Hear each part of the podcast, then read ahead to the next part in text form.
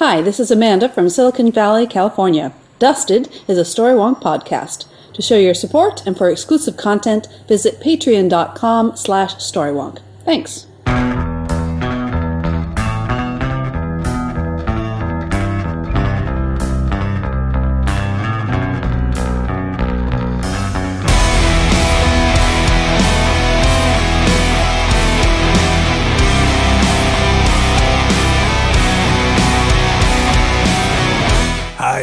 Welcome to the show. I'm Alastair Stevens. And I'm Lani Diane Rich, and this is Dusted, your You Never Go Wrong with a gift certificate for Hot Topic Buffy the Vampire Slayer podcast. what do you get for the witch in your life who has everything? Exactly. A gift certificate to Hot Topic. Any woman under 25, go for it. It'll be good. This week, we are watching episode 6 of season 5 of Buffy the Vampire Slayer Family. And welcome back to both writing and directing duties, Mr. Joss Whedon. I know. It makes it feel like this episode should be such a big deal because usually if he's doing both things, it's a season premiere or it's a season finale. So to have him doing both jobs just kind of on this random episode in the middle of the season feels a little bit like there's there's just a, an amount of weight on this episode that feels a little weird because it's kind of just a one-off episode. And it is beautifully written, beautifully observed, beautifully characterized. But in the end, maybe there's not much there. Maybe there's just not a great deal of substance to this episode. Yeah, I have a theory about that that I'm going to bring up at the end of the discussion because I want to throw it out to the listeners and see what they think. Well, all right then, let's All get right. right to it. Previously on Buffy the Vampire Slayer, Spike has a disquieting dream. Tara sabotages a spell. A monk tells Buffy about the key, and Buffy bears the burden. We open our episode on Tara telling Willow a story about a lost and wayward kitty, accompanied by some beautiful cinematography of Miss Kitty Fantastico. It is, and this was before we had like you know the entire internet being nothing but cat videos. So this has been the year really, 2000. A lot of the internet was already cat videos. I guess it already was at that point. Sure. Pour one out for Miss Kitty Fantastico, Yes. though. This is her last appearance in Buffy the Vampire Slayer. oh, so sad. We will mention her once more under relatively grim circumstances. Arguably grim circumstances, at least, but she is adorable, and we get from her, from Tara and Willow too, I should say, exactly what we need from this intro, which is mm-hmm. this dreamlike sense of serenity, compatibility, domesticity. It's really heartwarming to see these two people together. it is. It's a really nice opening moment. Willow is sleepy, but Tara is burning the candle at both ends to make herself useful and to keep up with her lady love. They snuggle together, Tara turns out the light, and then they give us the setup that we need for a fast cut to Buffy and Giles, who are talking in hushed tones about Dawn. Giles has some thoughts about sending Dawn away to protect her from Glory, but Hank Summers is pretty much exactly the guy that we always thought he was. In Spain with his secretary. Living the cliche, Buffy remembers how hard Dawn took the breakup of her parents, except that those memories aren't real, which kind of prompts the question, given our discussion about the last episode of Buffy were those memories real? Did Buffy cry for a week when her parents broke up? Oh my god. No, it's so heartbreaking to think that all of Buffy's memories and experience were pilfered and hijacked in order to create Dawn. May have been. I mean, this is May have entirely speculative, Yeah. but now that I've opened that door, I can't stop peeking through it. It's so sad though. because it makes a certain amount of sense. I think that if what Buffy is remembering happening to Dawn actually happened to her in the first instance, it may well be the case that she's more inclined toward empathy, that she's more inclined to be protective. No, I mean, true. There is definitely something to that. And, you know, a bunch of monks being able to completely create a realistic and emotionally, you know, resonant experience for a young girl, they may have to, you know, borrow a little bit. Mm-hmm. If you've but- got all that raw material there, and let's face it, Buffy has a lot of experiences. she and Giles decide to keep the whole affair secret even from the other Scoobies. Giles is concerned about Glory, who at that very moment bursts from the wreckage in the warehouse, maybe just a little upset.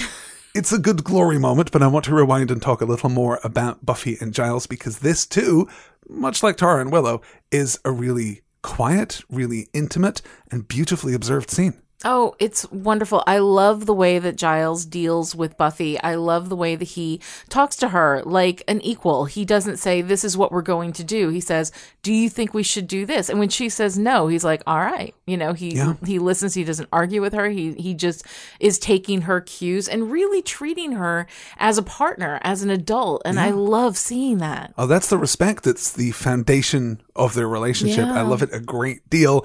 It does raise one minor inconsistency, I suppose, one conspicuous omission from the episode. This is an episode about family. Mm-hmm. Where is Joyce? Well, yeah, I think that's a big question. Although, really, it's about the family you make. It's about the family you find as opposed to the family that you're born into. But, Yes. Yeah. It does feel as though she should be there, though perhaps it would be weirder to have Kristine Sutherland in the episode and not have her at the magic box at the end. Right. For our big When we're really talking about Tara's found family. family. Yeah. Mhm. I love the entire idea of found family. I love the way that found family works within Whedon's really entire over. I was going to say within the Buffyverse, but honestly, it's all the shows that, that Yeah, Whedon has written absolutely. from from Buffy all the way up to Agents and including the Avengers. Yeah, Mm-hmm. I think that that is a great take on these personal and interpersonal relationships. This is one of my favorite examples, one of my favorite studies of that metaphor.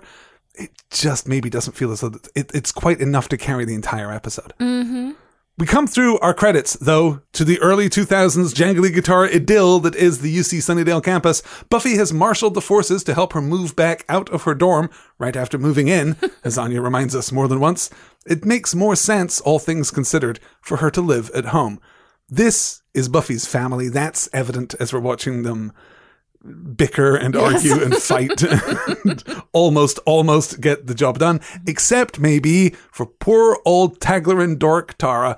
Tomorrow is tara's birthday. And there's a party at the bronze which will be a welcome break from all the weirdness of late at the hospital, intern Dr. McCutie Ben changes out of his scrubs in the most ominous way possible, in the most ominous locker room possible. We haven't seen an ominous locker room this ominous since Sunnydale High. No, but every locker room is just bad news. Nothing good happens in a locker This room. This is absolutely the proof of that because as Dr. McCutie intern Ben is changing, he is approached from the shadows by a particularly tonguey demon.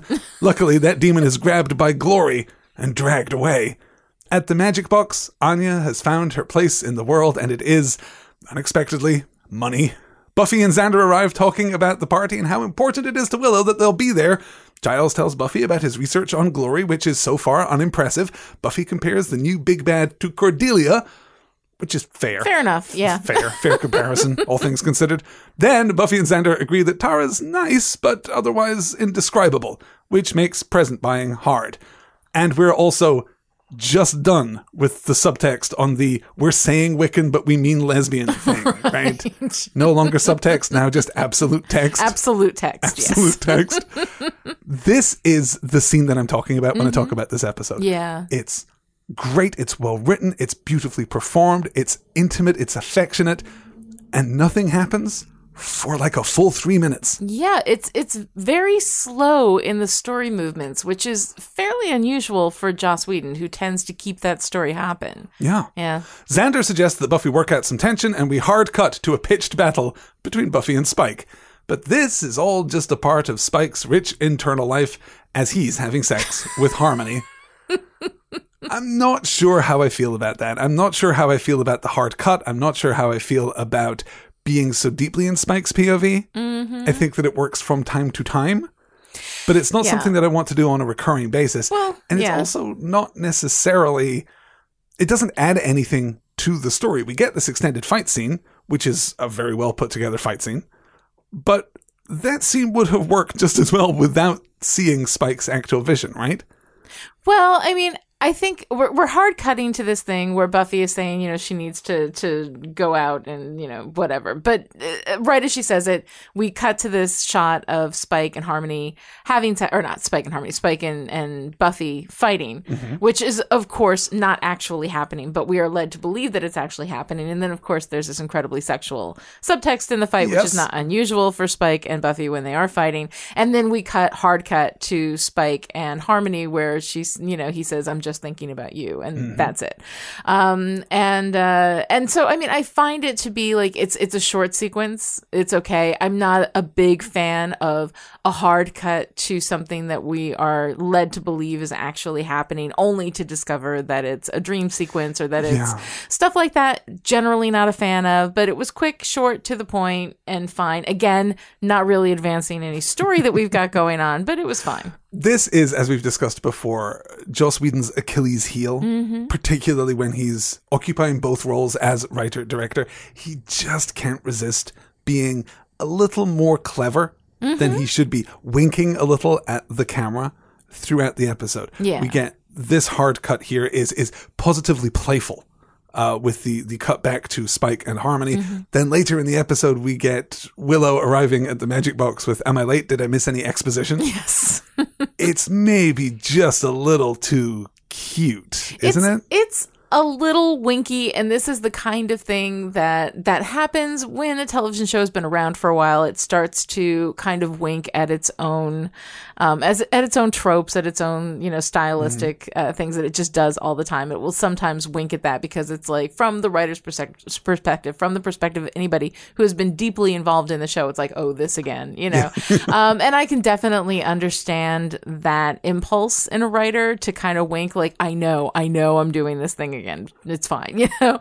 Um, but at the same time, like, I don't know, it's not so bad. It's not too terribly winky, I think, but I, I can see it, you know, being a point where it's like, all right, enough, you know. I think you're right. It's it's a very slight weakness, and if you have to have a weakness, this is perhaps one of the Mm-hmm. Yeah. least odious weaknesses It's a that you can one, have. yeah. But yeah, it's maybe a little too, maybe a little too clever, clever. Yeah, in this because episode. when our when we have a strong emotional note, especially like we do in this episode, this is not you know the Zeppo. This is not one of these really really cute episodes that's all jokes and not a whole lot of like Yeah. emotional depth. Where you get a little more flexibility in the shape of the frame. Exactly. This is a, an episode that is all about that emotional resonance. And I think that you lose a little bit of that when you get jokey and winky and when you kind of uh, poke a little bit at the walls that surround the reality of your story. In order for the emotional notes to carry through, we really need to believe in this story. And when Willow says something like, Did I miss any exposition? You know, sure, that's the kind of thing that somebody might say in a circumstance like that where they have, you know, endless staff meetings. Yeah, and, no, you know, that one bothers me less, honestly, than Yeah. the the cut away to Spike and Spike's little fantasy life because at least Willow appearing at the magic box and having that line, it advances the plot. It does what it needs to Mm-hmm. something's do. happening there. Spike is irrelevant to the story. We don't need. We get a little bit. I, I think we get a, a little bit of nice spike in this story, and I actually like what we get. Um, but I like it better when it's part of the That's- story that we're telling. That's fair, and it's tough to complain about this episode containing extraneous material since Yes. there's so little material of any kind, really. if we cut Spike, we're left with really not enough to fill the 44 minutes.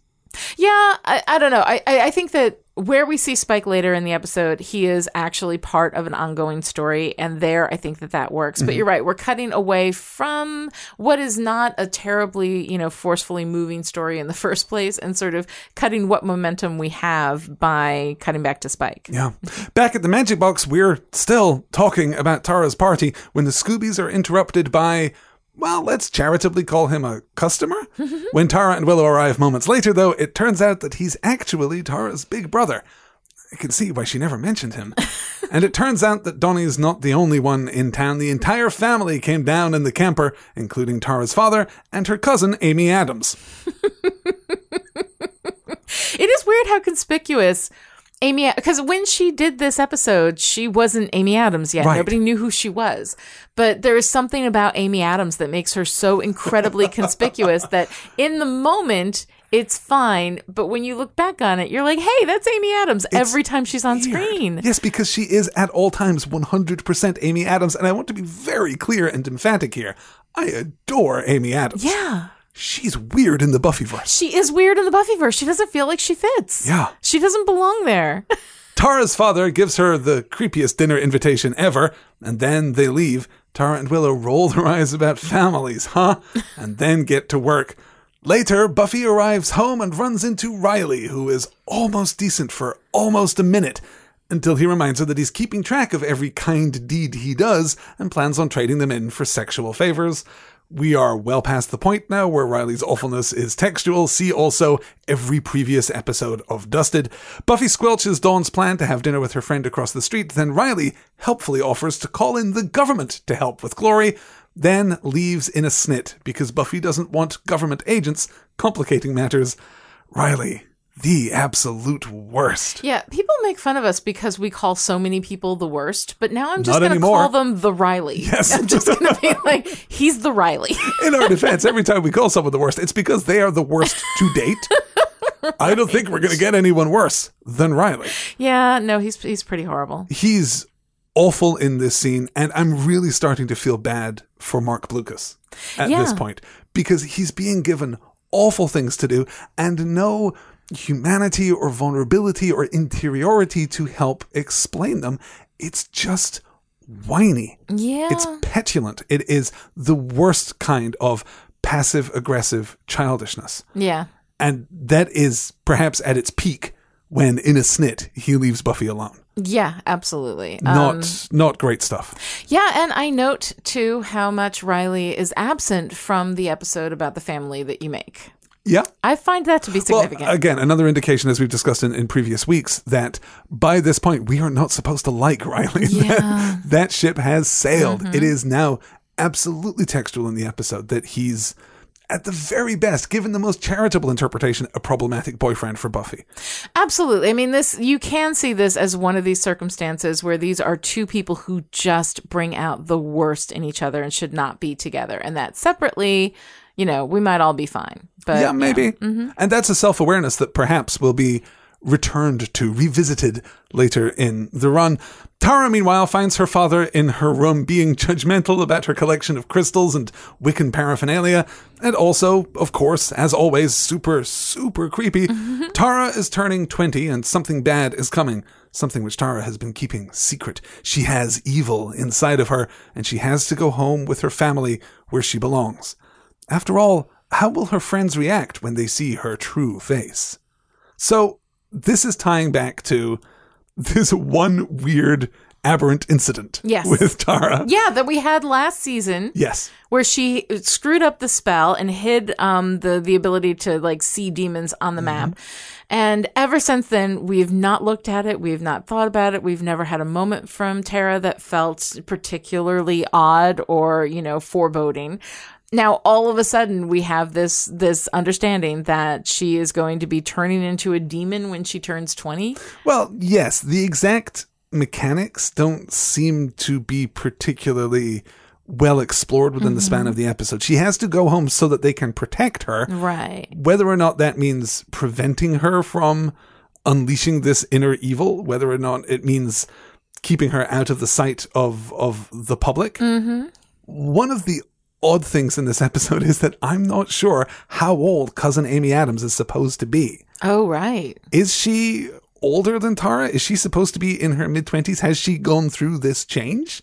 Possibly, Because that's not my reading of with that the relationship. family. And yeah, I don't know. The cousin Amy Adams, honestly, I have no concept of her her role or her place in this family or what it is that she's there to do aside from being a woman who has either been subdued or has accepted that this is the way it's supposed to be and I don't know I never really got a whole lot of clarity on on what her narrative role is in this thing. Yeah, my interpretation is that she has bought this familial narrative, Yeah. hook, line, and sinker, but that she hasn't yet reached this threshold, that she is maybe a year, maybe two years younger than Tara. Yeah, Does that feel right to you in the space of I the always episode? felt like she was older. I felt like she'd already Really? been through it, that she had, because uh, I- her investment, her emotional investment in this being true feels a little desperate to me. And I may be head headcanoning that. That may be something that I'm bringing to it.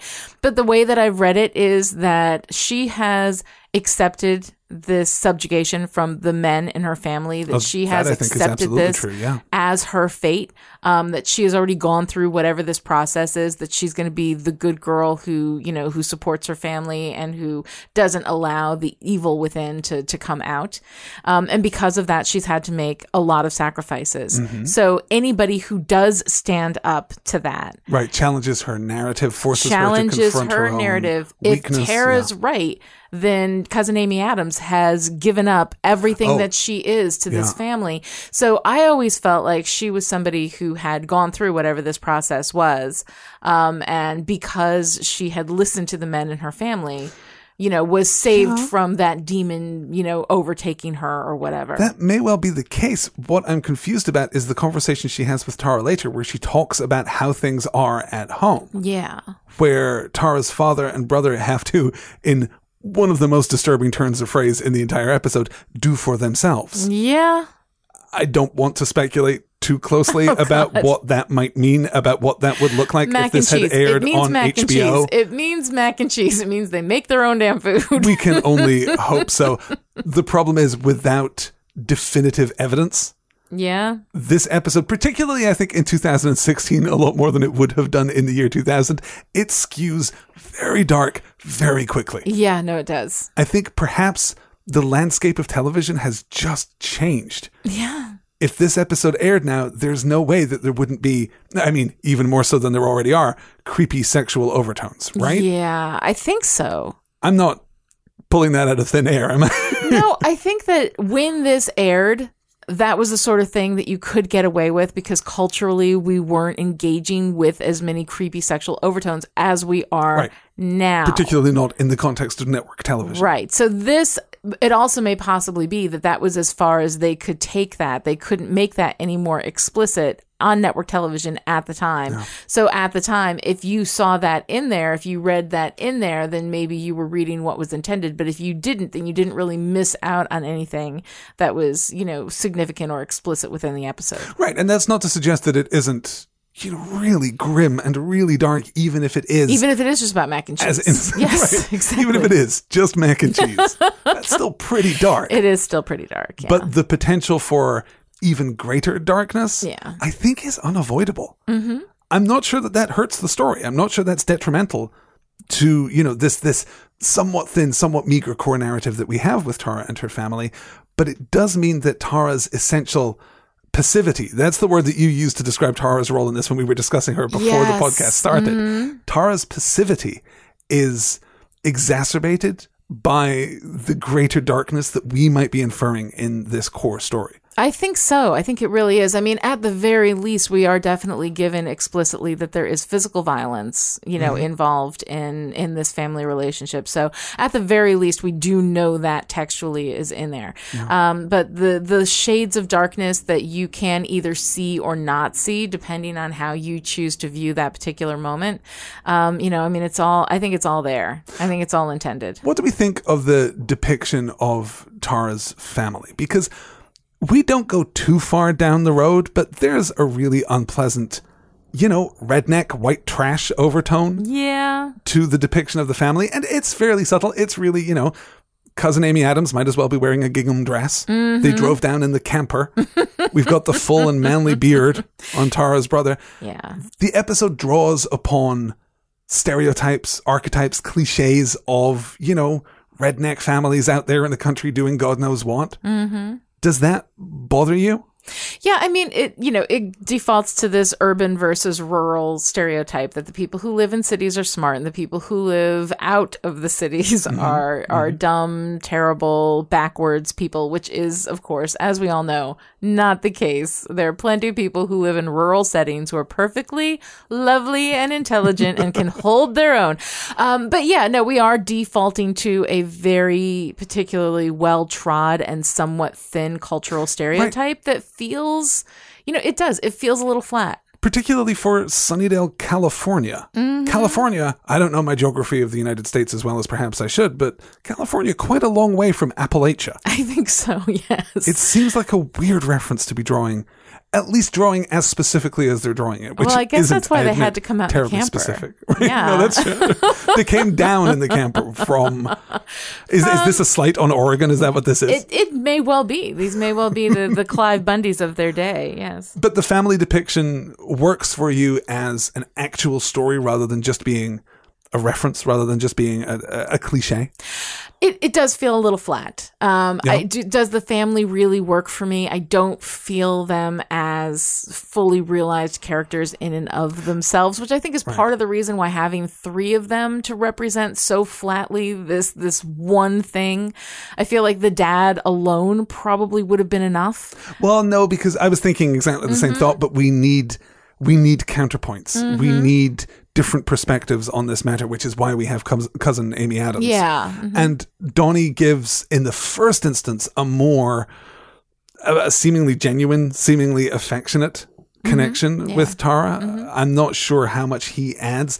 They are the problems to me. I think the father works better. I think we don't render him in quite as quite as broad stereotypical strokes. And I think that's to mm-hmm. his benefit. He manages to bring something that seems genuine and and creepy and 'cause he- unsettling. He, speaks full, you know, standard grammatical sentences and doesn't have that weird nice. accent that apparently his son has. So I don't know if they just didn't move out to Appalachia until after he'd already grown up or whatever. It is a long drive. Donnie actually just developed that accent during the drive. during the drive. Yeah, Yeah, or maybe the father lost the accent. Maybe they just listened to a lot of NPR in the camper. it is entirely possible. That might That'll been do it. that. You get that NPR talk after a while. Yeah. We cut from there to the generously intongued clown faced demon who is chained up in Glory's closet.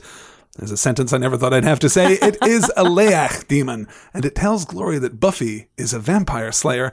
Glory gives the demon its mission find friends, then kill the slayer. I like this scene with Glory. Yeah. No, I think It works for me. It's consistent with what we saw last episode, Mm-hmm. but it does feel a little more little more restrained Mm-hmm. perhaps she's not having to carry the weight of the exposition she's not having to carry the, the weight of introduction Sure. she's already made a devastating first impression so now we can have a little more nuance i feel that picking up on our conversation last time we have now turned the dial down from 11 to 10 and that's a good place for it to be I think so too. I, I like this. Glory's uh, role in this episode is incredibly simple. I mean, basically, her job is just to send the demons out after Buffy so that we can have that scene later.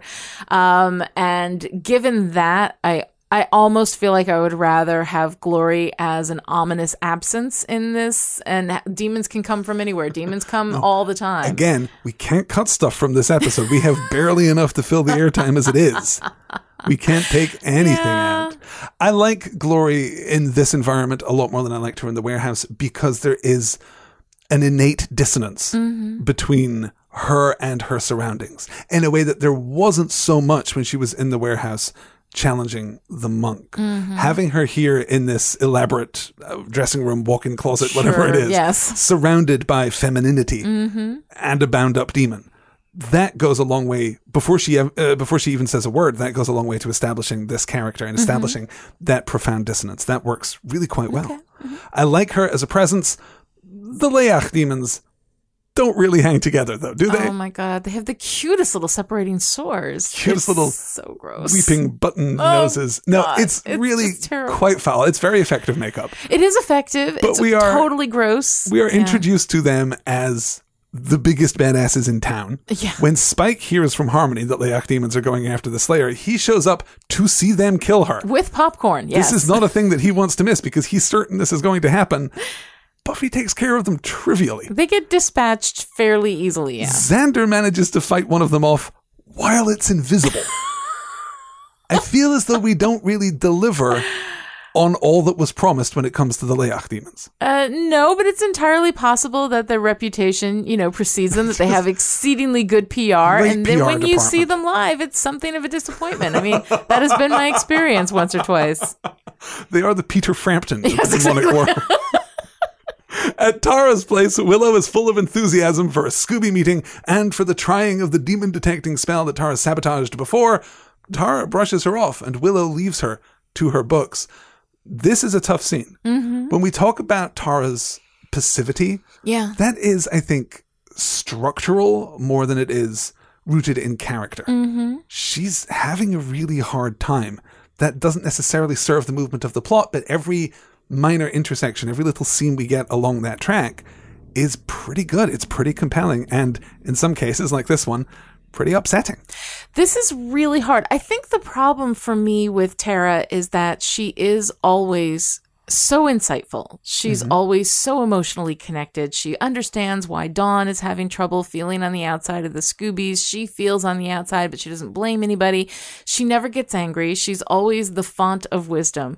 So when you see her in a circumstance where she is, I mean, one of the great ways that you can show a character under stress is have them behave just slightly out of character. That when people are under stress, that's when they start getting snippy in, in situations in which they ordinarily wouldn't. Mm-hmm. So uh, to have Tara set up as so like emotionally connected and so incredibly kind always even when faith was buffy and buffy was being terrible to her Yeah. um tara was always you know really connected it was never She about her it was never She about was ego she was yeah Yeah. She's always smooth through everything. So seeing her get kind of snappy with Willow for me is, you know, is a really big shock. And I think part of that I it is this passivity with Tara is something that I think is the essential problem with this episode in in general. And it was nice to have her even, you know, though she's being mean to Willow, like have her in a moment where she's not perfect, where Yeah. she is somewhat snippy, where And you where know she's not merely reactive. right. Mhm. That's the biggest problem that we get through the episode. Yeah. We'll pick up on that in just a few scenes' time. Meanwhile, at the Magic Box, Giles has some updates about their research, but Tara lurks in the training suite and casts a spell. They're all disoriented for a moment, then Tara retreats.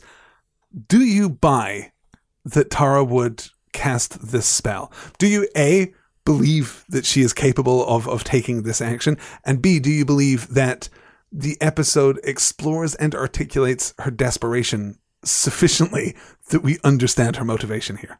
I believe that she is capable.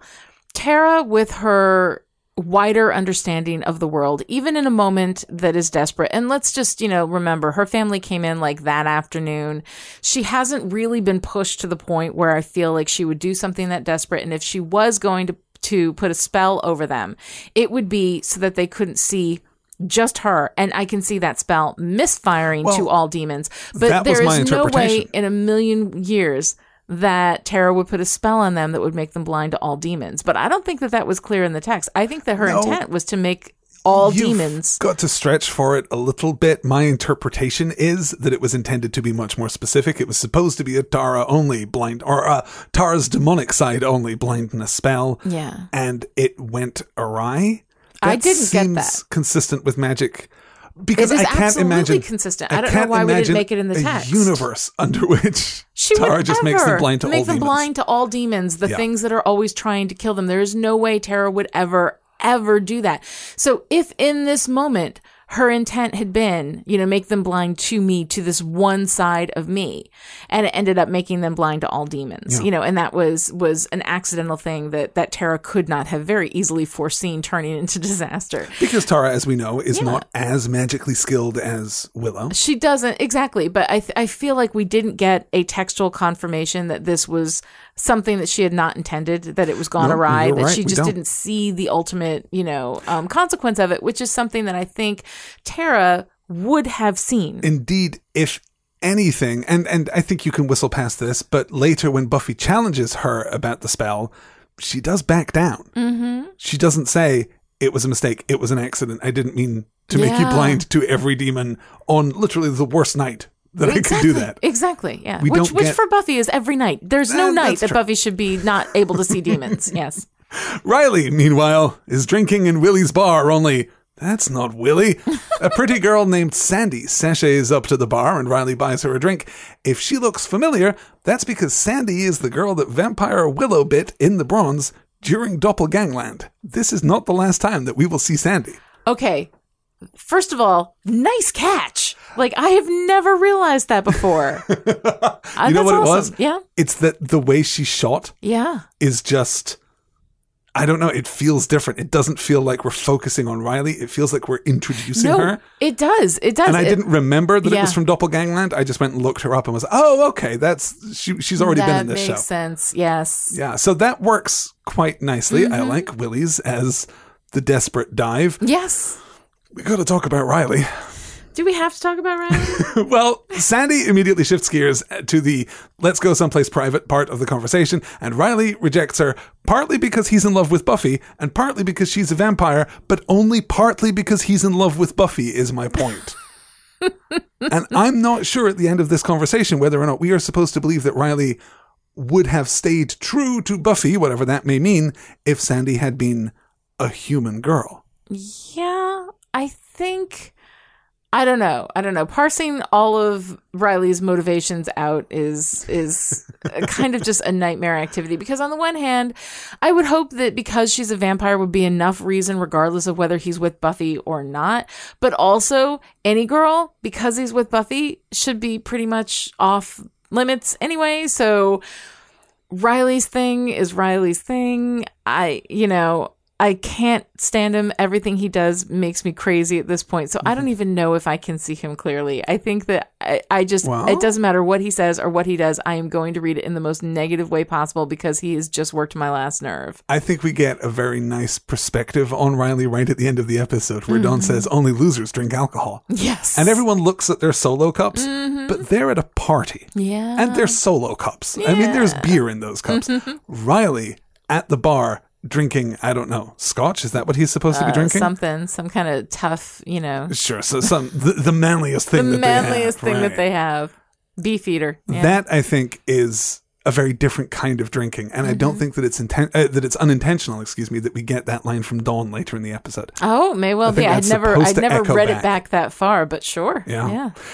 Meanwhile, Harmony comes home to Spike's crypt with lots of new outfits and some news about the Lei-ach demon and the killing of the Slayer. Spike sets off to witness the sporting event of the season, and we cut to Tara walking across the campus, bumping into cousin Amy Adams, who delivers the strangest and best question mark line in the entire episode. No, no, this is so great because it is both the least Amy Adams line ever, followed directly by the most Amy Adams line ever. It is, you selfish bitch. You don't care the slightest bitty bit for your family, do you? And I mean, the selfish bitch, hearing Amy Adams swear for me somehow was like, Particularly in Buffy. it, it, it is. It's like, you know, watching Hello Kitty fart. It's just the weirdest thing, you know? It's. Take your word for that. real one. But now we dissonance, have an episode title, so that's good. right.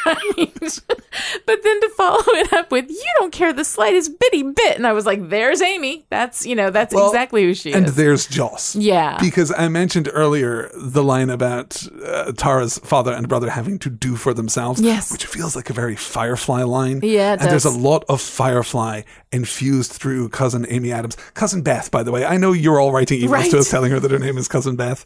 cousin Amy Adams' dialogue is infused with that Firefly sense of Mm-hmm. th- that strangely, slightly off kilter, but off kilter in a very non Buffy way that I think works beautifully. I think this is a very carefully Mm-hmm. arrayed line, and I love it. felt weird to me. I have to say, it felt a little bit weird, but I did enjoy it. And I like that she sees right through Tara. I like Mm-hmm. That Tara is textually an open book. Yeah. Just to everyone who looks at her. It does make me wonder a little bit about Willow buying Tara's sudden brush off earlier in Mm-hmm. the episode, but Yeah, we need to get where we're going, and it works well enough that it doesn't attract too much attention to itself. In the magic box, the demons move unseen past the Scoobies, finally discovering Buffy in the training sanctum. She senses them, and they attack unseen. Buffy fights while one of the demons attacks Xander, then knocks Willow clear across the room. In the training room, Spike comes in to watch, then, helplessly in love, joins the fray. oh, Do you like this moment? I love this moment so much. Given that you love Spike being in love with Buffy. I love Spike being in love with Buffy. I love the look he has on his face. He's trying to enjoy it. He sees her getting beat up, and then he's like, he cannot even stop himself. He has to jump in and save her. I went back when we arrived at this scene. I went back and watched him leaving the crypt when he gets the news from Harmony, and there really doesn't seem to be anything in his performance as he's leaving that that speaks to a desire to protect Buffy or a oh, desire Oh, no. to really intervene. Yeah. I think this does come on him at that moment. It does. And I love the expression. I love the way James Marsters plays it. It is fantastic. It's one of my favorite moments in all of Buffy. It gives us that internal conflict that is Yeah. so key to making Spike work. And it's so interesting that the show at this point is going out of its way to give us the interiority, the internal perspective of a character who is fairly legitimately described more than once as a monster. Yes. Whereas we don't get that kind of interiority from Riley. Yeah. This is part of my thesis that the mm-hmm. show at this point kind of wants us to hate Riley. Is is deliberately throwing Riley under the bus. Yes. It turns out, though, that Buffy can't see Spike either. In the shop, Tara arrives just in time to cancel out the spell, allowing Buffy to casually break the neck of one of the attacking demons in front of Tara's family, which is. It's dark. Yeah. It's d- the boot on the back of the neck is. Sure. Yeah, that's tough to watch. Well, especially because these are demons that are supposed to be really, really difficult. Yeah, You know. that's part of the problem of the episode, of course, is that we're setting up this conflict, but we can't really follow through. Mm-hmm. So we have to have the demons drift through the shop ominously in a scene that is genuinely disquieting. That Mm-hmm. I mean, I think it's shot really not nicely. unlike Hush. Yes, exactly. I was of- thinking of Hush. Yeah, our Yes. Mm-hmm. use of focus and perspective, the, the the way in which the frame of the shot is constrained is really well done. Mm-hmm. Yeah. Really well done. We're reminded throughout this episode, I think, that Whedon is a fantastic director. Right, we, in we addition think of him as a great writer Yeah. because he's such an amazing writer, but his directorial abilities are just amazing. Oh yeah, he has a great a great skill with the camera in Mm-hmm. Particular, and a great skill, of course, at eliciting the best performances from his entire ensemble, which I can fairly say I think he does within this episode. Yeah. So we have the fight scene that is unfortunately a little bit perfunctory. Mm-hmm. The fighting of the invisible demons is pretty good, though we have the question, not for the first time, whose POV are we in? Because whenever Buffy is on screen, the demons are invisible. Mm-hmm. Which is only true from Buffy's POV. When we're out in the shop with Dawn and with Giles and with Willow, we can see the demons. But we know that they can't see the demons. Yes. Right. So it seems to be that when we get close to Buffy, when Buffy is on screen we are in general, in Buffy's POV. we have to question if that is true. yeah. I'm going to be tracking that the next That's time we have an invisible demon. And I'm Sure. pretty sure we're we're bound to have another invisible demon at some point. oh, right? certainly. Yes. It's it's just too good a monster of the week. Why wouldn't you have an invisible demon every other week? Tara stammers an apology, explaining to Willow that she didn't want her to see what Tara really is. Tara's father tells them that all the women in the Maclay family have demons within them. Buffy observes that she could have killed them all, but Willow steps up to defend her. Tara doesn't want to leave, but her father is insistent until, that is, Buffy steps up and Dawn and Giles and the rest of the family. Oh, except Spike, obviously. Spike would like it noted for the record That he doesn't, care. Exactly. I love that. that is so, so good. I love the expression of family. Mm-hmm. I love the heartbreaking, the purity of the sincerity between Willow Yeah. Mm-hmm. and Tara. That's so good. It's so simple. It's so direct. It's so unadorned. Mm-hmm. It absolutely works for me. This entire scene is the point of this episode. This entire scene too is what I always remember when I remember this episode. It's why I love this episode. I think the scene from the very beginning with the the demons coming into the shop through the fight, through Spike, through um, all of this stuff with Tara, and when you know they say she's family, you know you can go ahead and take her, but you'll have to go through me. That always makes me cry. It always does. And how did we not love Dawn? Dawn stepping up. yes, Dawn's relationship with Tara she's a hair puller. is, is I love love that. Dawn's relationship with Tara, with Willow and Tara Yeah. both, is one of my favorite things in the show. I know. Yeah, and I love that fantastic. Mm-hmm. it's it's articulated so effortlessly here.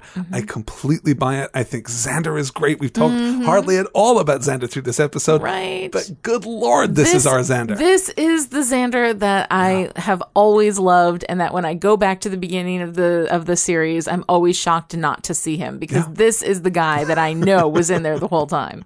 Buffy articulates the theme of the episode, and Anya asks for some clarification on what type of demon Tara is exactly. And as noted before, we have retconned the fact that Anya wasn't really a demon.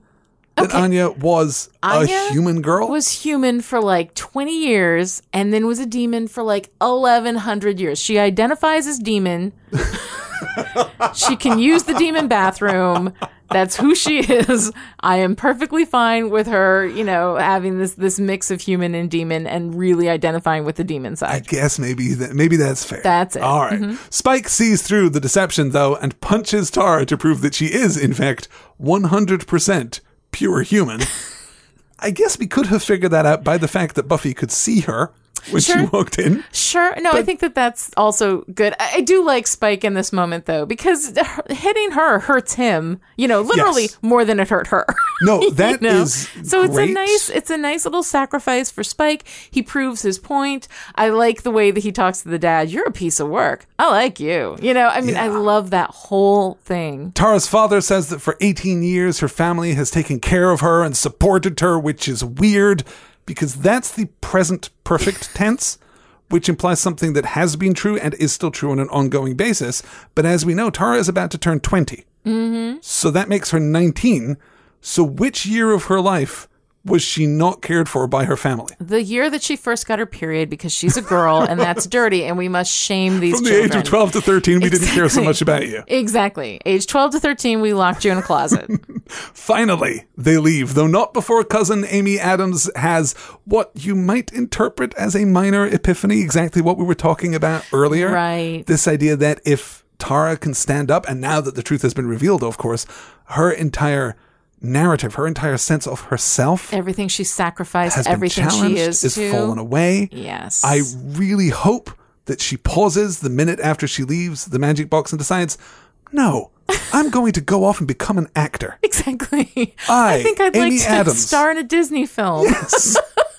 Maybe a, someday I will be Lois Lane. Exactly. I will be the best thing about two Superman movies. Two really terrible Superman movies. But I will be great in those Superman movies. I'm Amy Adams, goddammit. I, that's exactly what I think happened. That's she stepped out. She said, "I'm Amy Adams, goddammit," and went on to have a lovely career. At the Bronze, the Scoobies celebrate Tara's birthday. Now that she's almost killed them all and threatened the safety of Sunnydale, she's definitely part of the team. She tries to explain the insect reflection joke to Anya, which is, as we know, the blind leading the blind. then she and Willow dance together. Tara apologizes, but Willow tells her that she's more proud and more in love with her than ever. They dance together as we cut to the credits Yes. a touching, heartfelt scene. Mm-hmm. I love seeing this family together.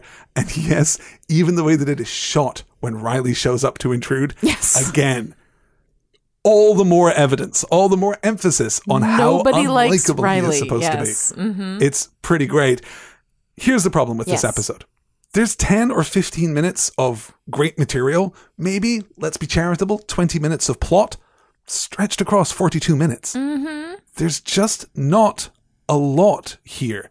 And it feels as though both the Tara and her family storyline and the Gloria Sends the Demon storyline are B plots. They feel like Yes. the lesser halves of an episode that should have a strong primary focus Yeah. spending what must be three or four minutes in the magic box talking about buying a birthday present for Tara and how nice she is. I mean, that's a great scene. It's cute, but it's not story. Yeah, it lacks the narrative momentum that we really are used to seeing from these episodes, and especially from Joss Whedon. Because we don't have that primary protagonist. Right. I think the problem here is that Tara is essentially a passive protagonist. This is the Tara centric episode. It is, I believe, the only Tara centric episode It that we are going to get It throughout is. the run of Buffy. Um, so we have this situation where she is caught between what she wants in her life and what her family is demanding of her. And, and in all of this, she doesn't really take action. She just quietly subdues herself to everybody. Mm-hmm. This is just kind of how she is. Um, she does, you know, do the spell, which is the one thing, the one action she takes Right. feels essentially not Tara at and all. when we cut from her passively responding, her her being reactive to her being active, it's a hard cut from one to the other without any supporting motivation, without any internal explanation. One of the problems here, I think, is that we so effectively alienate her from the Scoobies. She has no one to talk to. Right. If we'd mm-hmm. had a scene of her talking to God, even if she'd been talking to Miss Kitty Fantastica, right. Even if it had been effectively an internal mm-hmm. monologue, then we would have had something. But we have alternatives. Let her talk to other characters who aren't perhaps as empathically connected, who won't perhaps interpret what she has to say mm-hmm. fully. Yeah. Why not have her talk to Anya earlier in the episode? You certainly could. I think essentially what that comes down to is that we have her incredibly passive. I mean, even at the end, she's going to go home with her parents because they told her to until she decides not to because Buffy told her to. Buffy is the one who is standing up to her father, and not Willow Tara. Mm-hmm. has to tear out from her that, that she doesn't want to go. Exactly. So, Tara, this would have been a wonderful opportunity for an internal antagonism for Tara. It is her 20th birthday. She believes that she is going to turn into a demon on her 20th birthday. Her taking that on and and having this this stress and her family coming in and saying, "Hey, you know, this is going to happen. Your friends are going to see what you really are." That kind of stuff I think is good. And then let Tara be the one who has to struggle with that. Mm-hmm. Let Tara be the one and her family just there saying, "Hey, we could take you home with us." Right, but- you know, rather than her family coming in and being the active party rather than relying on Buffy to defend her, having Tara defend herself. I think then the action of trying to keep them from seeing her and because of her emotional state, that magic goes awry and we get clear textual evidence Sure. that that was never her intent to, to blind them to all demons. I think all of that would have worked so much better and it would have given us some real movement in Tara's character. We would have seen her go from being essentially subdued and passive to somebody who is active and who can stand up for herself. I think that's definitely one way of resolving the problem. I think there are probably other ways. I think there are other places where you can put the focus. There are other conflicts that you can draw out. There are other ways of approaching the spell, mm-hmm. for example. What's really missing for me though is Tara's presence in the episode. If we look at other heavily POV'd episodes, if we look at the Zeppo, for example, although the mm-hmm. Zeppo may be the worst possible example, let's look at Bewitched, Bothered, and Bewildered, mm-hmm. a Xander episode in which we are almost exclusively in Xander's POV. Exactly. If yeah. we go and look at a, a Willow episode, a heavy Willow episode, Doppelgangland. Doppelgangland, for example, we're almost exclusively in Willow's POV. Here, this is a Tara episode. She is the one driving the action. She is the one who has, you know, stakes, who has conflict.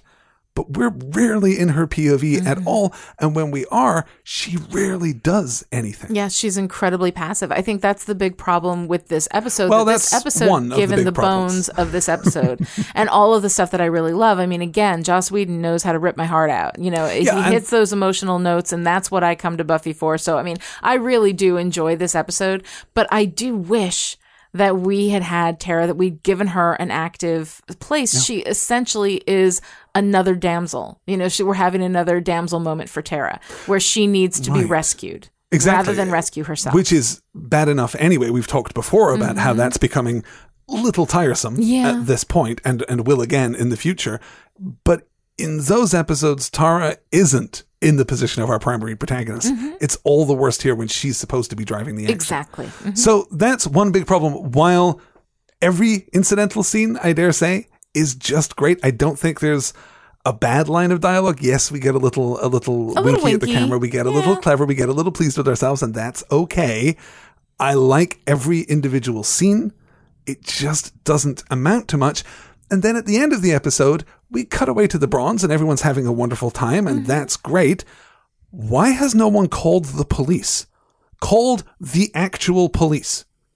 Tara's father is a monster. and he's a monster if you look at this through the lens of the year 2000. Mm-hmm.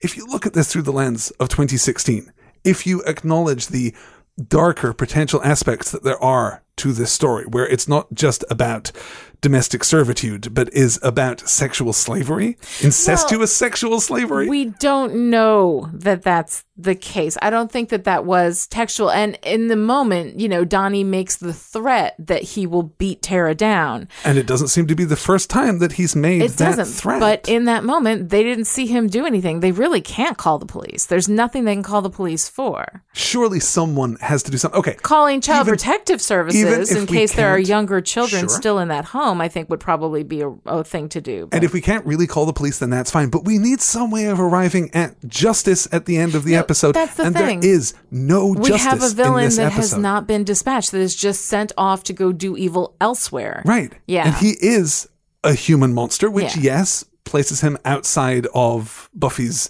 area of expertise, certainly Buffy's area of responsibility. But we've handled human monsters before. Right. And we've generally managed to find some way, at least, of of evoking that sense of justice at the end of the episode. Look at how we've dealt with Ethan Rayne, for example. Yeah, absolutely. I would have actually really enjoyed a hint that cousin Amy Adams is about to just deliver smackdown on these people, that she was going to pursue Yeah. some sort of justice. I was but- looking really hard to see that epiphany that I talked about. Yeah. It I don't think it's there. I don't think it's there, and I think the implication of that is that it doesn't matter what the truth is. The story is more Mm-hmm. If important. cousin Amy Adams didn't go home with them. You know, yes, if but even cousin, that wouldn't be justice. No, but it would be something. It would show that something had changed It and that would- they weren't allowed right. to just go back to their lives and continue horrifying all of the women in this family. It would be better, and I would like it more, but I would still be frustrated Yeah. that Tara's father gets to leave town Because there's no justice. and will, no spoilers, I guess, never be mentioned again. Yeah. We're just never going to deal with that. And that to Well, maybe he saw his insect reflection. that to me is hugely problematic. You know what? Something like that, some kind of self-awareness spell, if we'd brought in some kind of of secondary thread through the episode where instead of the insect reflection being used as a joke yeah. Or, or being used merely as a joke, it did actually have some applicability to the story. If we could have forced upon him some moment of humility, Yeah. if we could have done something Yeah. Something to something earn to a sense of justice at the end of the episode. And honestly, if that had consisted of him stepping out of the magic box and running into the last remaining Lei-ach demon, Yeah. I don't think I would have been upset by heart. that.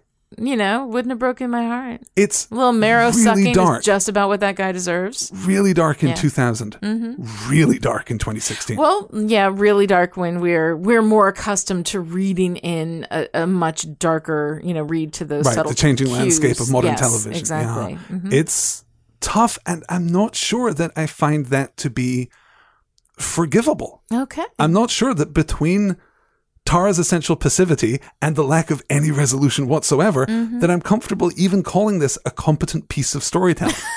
because it fails Yeah. two of the major hurdles that any story has to clear. No, I think I think you're right. For me, I like it because it tells the emotional story that I think it sets out to tell and it intends to tell, and I like that. But you're right. From a plot perspective, those are big glaring holes. So where on our big list of every Buffy episode ever would you place this? I'm, as you've heard, Mm-hmm. a little critical of this episode. Yeah. I do want to emphasize how much delight this episode brings me, how much I enjoy all the interstitial scenes. Riley is the worst, but that's intentional. Yeah. Everyone else is great. Not just good, but great. This is fantastic Xander, fantastic Anya, who is a problematic character. Sure. We get good Spike. We get reasonable, one note, but reasonable harmony. Mm-hmm. We get some of my favorite Giles, some of my favorite Buffy. Mm-hmm. These relationships are what draw me to Buffy too. The philosophical episodes delight Yes. me. Mm-hmm. But the reason that I care about these characters is because of these specific relationships, not just the relationships that these characters share, but this particular version of all of those relationships. Dawn steps up. Dawn is great. There's a lot to love. Unfortunately, it's barely a story. Tara and her family should have been the B plot to another exploration of family. Or another, should have been given the weight that an A plot should- deserves. yes. Absolutely. Either of I- those options I would would have have been great. rather seen it as an A plot, have Glory not be here at all, and have demons just show up because let's face it, demons just show up all the time. But we have no A plot here, and the episode suffers for it, particularly when we don't resolve what Mm-hmm. We is our primary B plot. Exactly. Yes. That's really tough. Mm-hmm. And I try to find some measure of consolation, hoping that Amy Adams has an epiphany the moment she leaves the magic box. But let's face it, she doesn't. But if you That's have not to headcanon that, then it's not in the text. Yeah. So Mm-hmm. I find that really difficult. I find that really challenging to my understanding of what a story should be. And it lacks the one thing that we generally rely on Whedon to give us, which is consequence. Yeah. There's no consequence to any of this. This episode is practically the definition of an inessential episode You of Buffy. could lift this right out of season five and never miss it. You There's nothing in this episode, you know, with the exception of like some clarification on Spike's arc no, through his repetition, love for Buffy. but repetition Yeah. of Spike's arc for Buffy. There's nothing new there, Mm-hmm. which is what makes the dream sequence a little less worthy than it than mm-hmm. it would otherwise be. We're not giving new information. We're just exploring something that we we establish perfectly well in the previously on Buffy the Vampire Slayer segment at the beginning of the mm-hmm. episode. So for me, for all of these reasons, it has to slide down the list. That said, it's never going to go terribly low on the list because it is still great. Yeah. And I do still enjoy the moment to moment of it. Mm-hmm. And frankly, that one line from Amy Adams buys it, I don't know, five spots on the list, even on its worst day. So where would you put it? So for me, I'm looking at the high 20s. I'm looking choices, enemies. I think Prophecy Girl is is the lowest. I think that's as far down the list as it can go. Mm-hmm. So maybe right below Prophecy Girl, right above the Dark Age. I don't think I can place it any lower than 30 on the list. Five points higher than that, maybe somewhere within that range. What about you? Um, I actually have it a little bit higher. I would have it around Band Candy, uh, Buffy versus Dracula. I think okay, this is so better really- than Buffy versus Dracula. I think this Really, just a little higher. just a little bit higher. Um, so I would put it kind of right in that territory. I think that it's. I like what it does. I like that it, it brings Tara into the Scoobies. I wish that Tara had been more active. I wish we hadn't damseled her as much as we continually do with Tara. and want to see her more active. Um, and uh, so, I mean, that I kind of miss. Um, but overall, I feel like it manages to land the emotional notes very effectively. And that is not an easy thing to do. So even though it does kind of cheese out on consequence, which is something we almost never see from Whedon, Whedon always Right. follows through on the consequence. Um, I, I really, I like it. I like it a lot. I think that the, the moment to moment of it is pretty brilliant. Um, and it makes me happy. So I, I have it right up there between Band Candy and Buffy versus Dracula. Buffy versus Dracula is not an inappropriate point of comparison, and that's two points higher than Helpless, Mm-hmm. Yes. which is also not an inappropriate Right. point of comparison. Helpless is a super problematic episode that leaves us with an emotional resolution Yeah. that we like so Very much. similar. We can almost forgive it its Mm-hmm. faults. So let's take Helpless then as the direct point of comparison. Sure.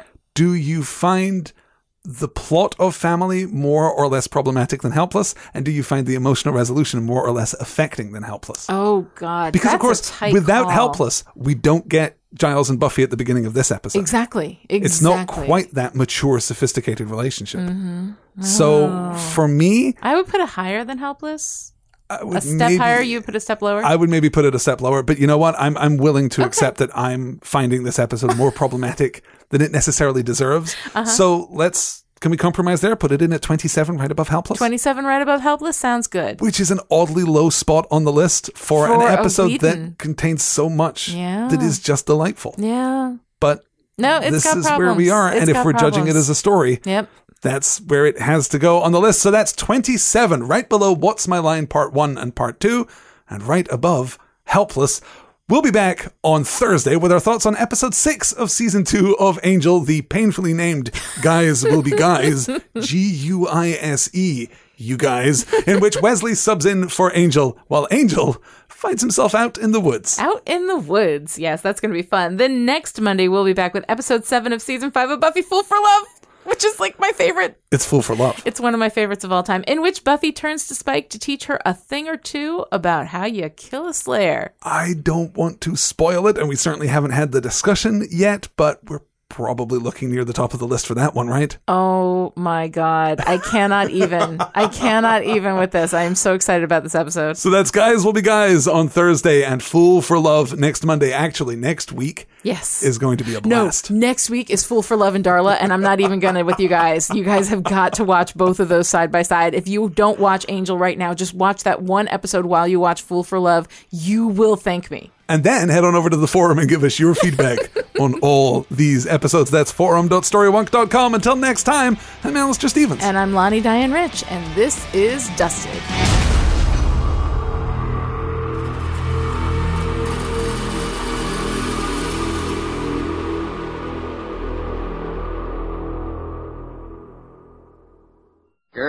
Arg!